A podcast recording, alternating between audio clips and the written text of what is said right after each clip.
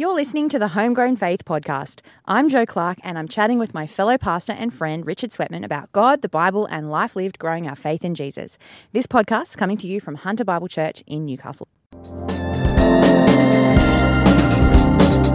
Joe Clark, how are you today?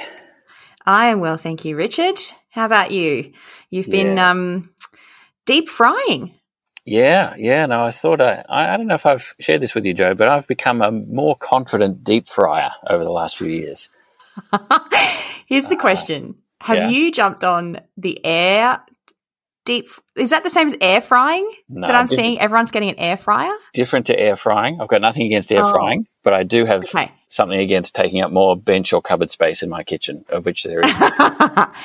so deep frying and air frying are different. What is deep frying? oh, deep frying is um, just uh, cooking, submerging the food in very hot oil. So it's deep. It's going Ah. deep into the oil.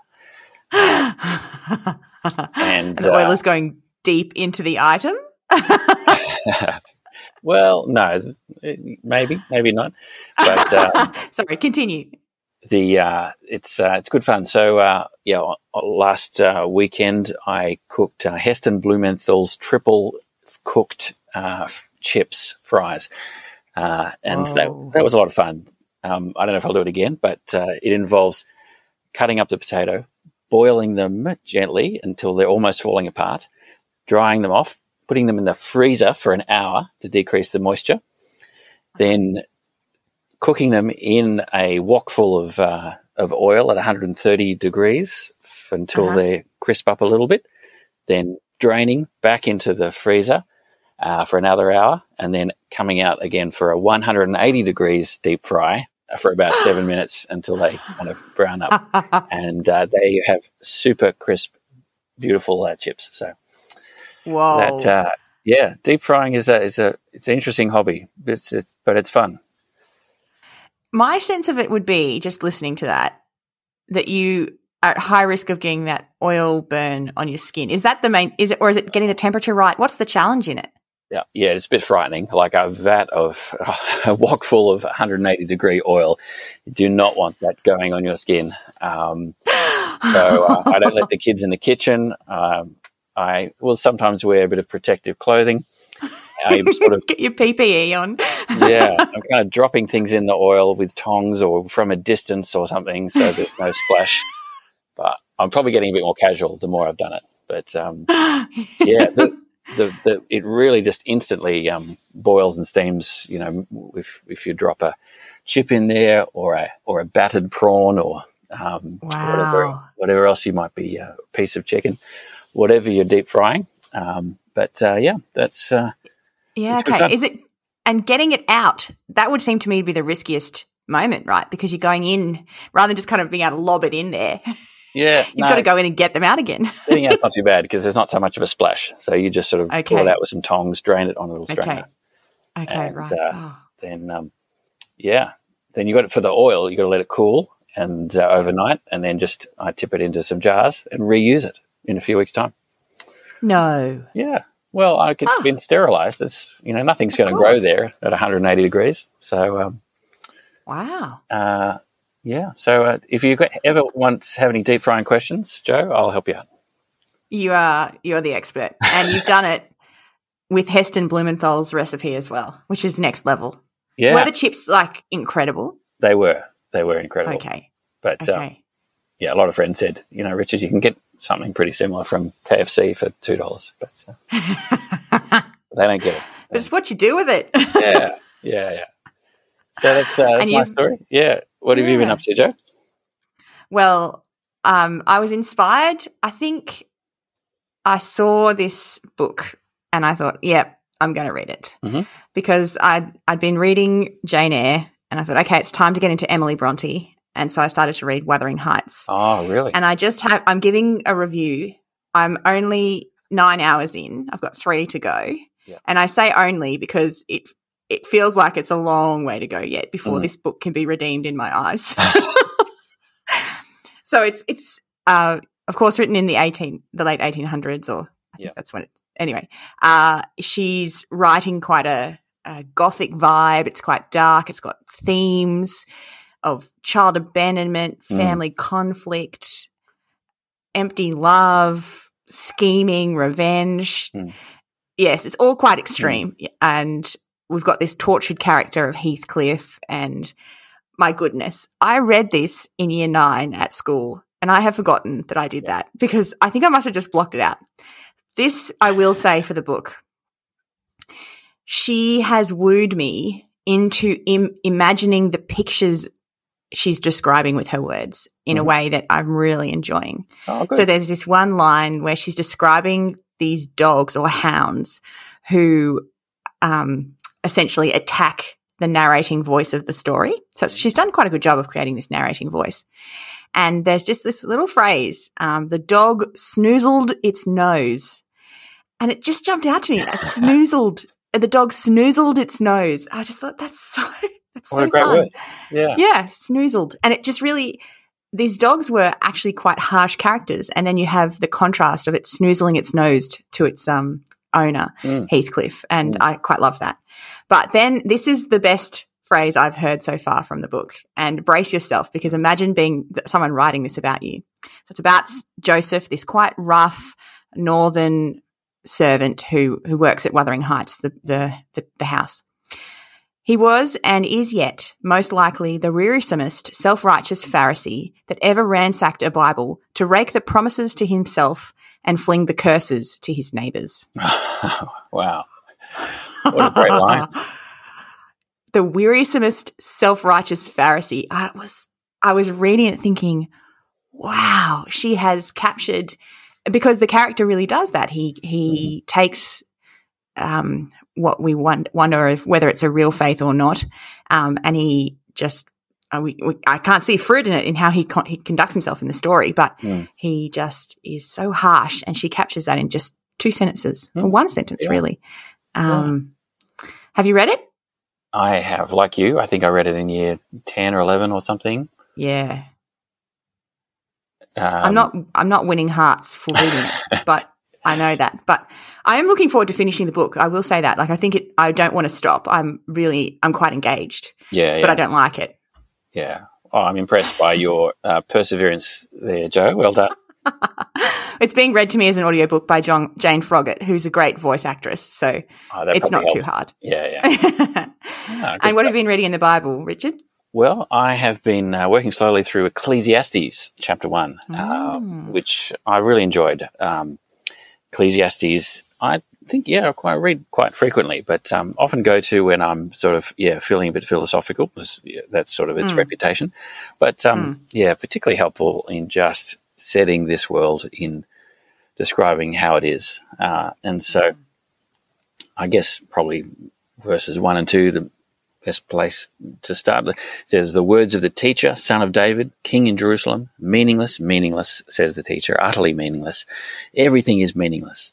What do people gain from all their labours at which they toil under the sun? Generations come and generations go, but the earth remains forever. Now, um, that word meaningless, it's in Ecclesiastes, it's always worth having a browse on Bible Gateway or wherever on how that word is translated. Because I think of all the verses in the Bible or the phrases in the Bible, that's one of the with the most variety between versions. So it might have um, futility or vanity in different um, translations. And uh, I've looked into it a bit. The word meaningless, it's kind of literally the word vapor or mist Mm.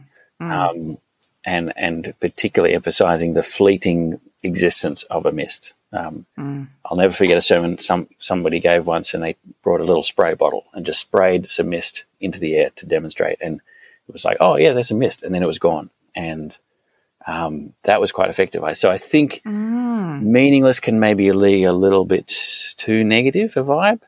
Um, Yes. Vanity is a bit. Oh, that's an old-fashioned word. Um, Yeah, fleeting. I like that. fleeting. Yeah. So, um, Sorry, I cut you off. What were you going to say about futility? oh well, yeah, futility is not bad. Also, but also a little bit negative. But um, that's uh, oh, just a helpful thing in our approach to Ecclesiastes.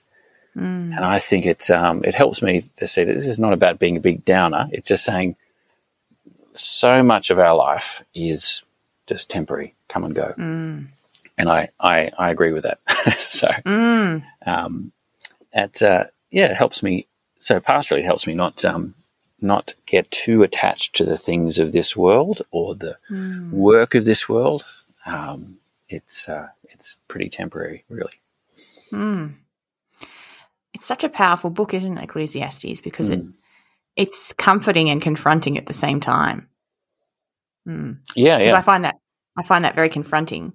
That that it's so much of the things I labour so hard for are so fleeting, but it's also comforting because I think, oh, that's right. Within God's scheme of how He understands this world and how He's made this world and His His scope of sovereignty, Hmm. My stuff is just so little and under His control. yeah, yeah. Mm. So you could you know, take it in different ways, but um, that's uh, my Ecclesiastes reading. I'll be probably sharing a bit more with the listeners over the coming uh, weeks as we um, yeah as I go Mm. through it. Mm. Uh, and for you, Joe, what are you um, thinking about? Uh, yeah, at the moment. Ah, well, I've been reflecting. So it's been, you know, we're heading up to having recorded a bunch of episodes of this now, and Mm. I, I had this weekend where I did quite a lot of reading of nonfiction books, and it made me realize that I have actually changed in becoming a reader of nonfiction books, and I thought I'd share with you and other people, um, just what that's been like. Because Yeah, 10 years ago, if I was doing MTS, I was surrounded by people I really looked up to in my MTS cohort, but also you know, plenty of Christians around me who were just readers. And I did not perceive myself to be a reader. And it was a deep insecurity of mine. I would, people would start talking about what they're reading, and I would feel embarrassed and just go quiet, which anyone who knows me, that's not how usually I conduct myself. Yeah. and so, um, for a, a long time, I felt that that was a real weakness in my character, Mhm. Rather than seeing as it probably there were elements of character weakness and needing to be disciplined and things like that, but actually wanting it to be more a strength, uh, a, a skill, I should say, uh, that I would develop. Mm. And just this weekend, as I was reflecting on the podcast and reflecting on reading for fun on the weekend, that I was like, oh, 10 years ago, I wouldn't identify with the current me. So, some things that I've discovered over the years um, about becoming a reader, if someone is not a reader or wants to encourage someone else to be a reader, um, would be to say it doesn't really matter if you finish a book, but if you're trying to start reading, you should try to finish one book because you enjoy that feeling of momentum and finishing Mhm. something. yeah. Do you good. enjoy the fi- feeling of finishing a book? Um, yeah, yeah. Do you like that feeling or not? Oh, it's not uh, massive for me, so I'm, I've grown more comfortable Yeah. with not finishing. But um, Yeah. yeah, there's uh, yeah for certain books, yeah, there's uh, that sense of satisfaction of uh, finishing. So particularly Yeah. for short books, I think that's yeah great, great to get to knock those yeah. off. Yeah. Yeah. I think in some ways, if you're not a reader, you think I've failed if I haven't finished the book because everyone out there must be finishing the books they're reading uh, because they're talking about what they're reading. Whereas actually, I think in the world of reading, sometimes you finish a book or sometimes you don't. And I've come to realize that that's what a lot of people are actually just very comfortable with. So that's what I've realized. So picking something easy to finish to start off with, but also being okay with not finishing a book. Yeah, Um, not being afraid to to start with an audiobook. There's often lots of really high quality Christian books that are audiobooks. Um, and so Audible or christianaudio.com, you can get a subscription or you can even just do a free trial and start and Mm. see if you like something. yeah. Um, do you ever listen to audiobooks or are you more exclusively a read a reading Uh, page? Yeah, I've I love the concept of audiobooks, but I'm purely That's not- Really, yeah. I, I um, yeah. uh, I audiobook times I tend to uh, listen to podcasts, but um, Yeah, yeah, yeah. uh, Um, the other thing I've discovered that makes book reading fun and has helped me get into reading more and more is to talk about something you've read with someone. Mm. It sounds so silly and so obvious, but actually, as soon as you talk about something you've read, not about how you're reading, but about something you've read, and that becomes a conversation point, suddenly you're essentially having like a little book club experience and you're entering into a world of people who naturally love reading. They do this all the time. They, Yeah. It's their hobby and they talk about what they're reading. And as I've become a more comfortable nonfiction book reader, I've realized, oh, there's great pleasure in conversation around reading, which is essentially what this is what we're doing in our podcast, isn't it? Yeah. Um, yeah. What, how do you find having a good book reading conversation, Richard? What do you like to do when you're talking about books? yeah, yeah. No, just like you, I might ask someone, um, uh, "What are you reading?" or uh, you know, as friendly, non-judgmental way as I can, and um, yeah, just uh, yeah, always curious. Um, Mm. will Sometimes take a note of what people are reading and uh, add it to Yeah. sort of my list that I've got floating around somewhere. Yeah. Interested in um, yeah, I love those questions of uh, how does this translate into real life. Um, yeah. So um, Hmm. Mm, just uh, interesting. yeah, that sort of thing. Yeah. And I think as well, uh, final thing before we- we'll have to wrap up soon, but Mhm. um, some other things I've discovered is re- working out what kind of reader you are. So you mentioned to me that you're you like to de-stress when you read. Like it's a kind of is is that how how would you describe it? It's almost like a it's relaxing for you to read, It is right? Yep. Yeah. Yeah. Whereas for me, it's more like I want this to be useful time. And I want to know something out of this. Yeah. Um, whereas I was looking at someone else, talking to someone else the other day about their reading, and they like to know more, like they're it's consuming knowledge. It's Mm. like building and building and building and building on their knowledge. Yeah. And so rec- working out why you're reading, and that also helps, I think, understand yourself as a reader. A few other quick little things. Um, I have a book bag where I work at multiple books at a time. I just shamelessly don't try to finish books and just enjoy reading different books, which means I have bookmarks, Yep. which I never used to need. I have Pacer a, or a pencil, and I write margin notes. Yep. So I'm looking at a book I just read the other day, and I've got on the same page, yes, I agree in one column, or I want to be this person in another place. And another part I've got, this is good. I love and it. I've tried to summarize the argument of the book on the page. Um, yeah. so because that helps me focus, otherwise I get super distracted. yeah. So It's a great idea. I love that little tip. And you're not worried about you're not writing it for other people. You're just writing it for yourself. That's right. Um, it does mean I did have one book where I don't share it with people because I think it's basically like a diary. Oh no! Pour out your like, soul there. Yeah, I'm like, "Mm, maybe I don't want everyone to know that about myself. Yeah, yeah. but anyway, uh, yeah, so that's what I've been thinking about. I just want to a word of encouragement to anyone who identifies themselves as not a book reader, or if you hear someone who says to them says to you, "I'm not a book reader," maybe you could just encourage them or listen to their journey and help them to take a step towards becoming a learner and a reader. Because we're Richard, you and I are on about active learning, aren't we? Yeah. Yep. Mm, We, uh, mm. yeah, we want to be So- learning each month, Yeah. each year. Yeah. Just because we think Christians are people who are, you know, taking seriously their brains and their hearts and seeing God grow them. And yeah, Mm. we, we just love that idea. So.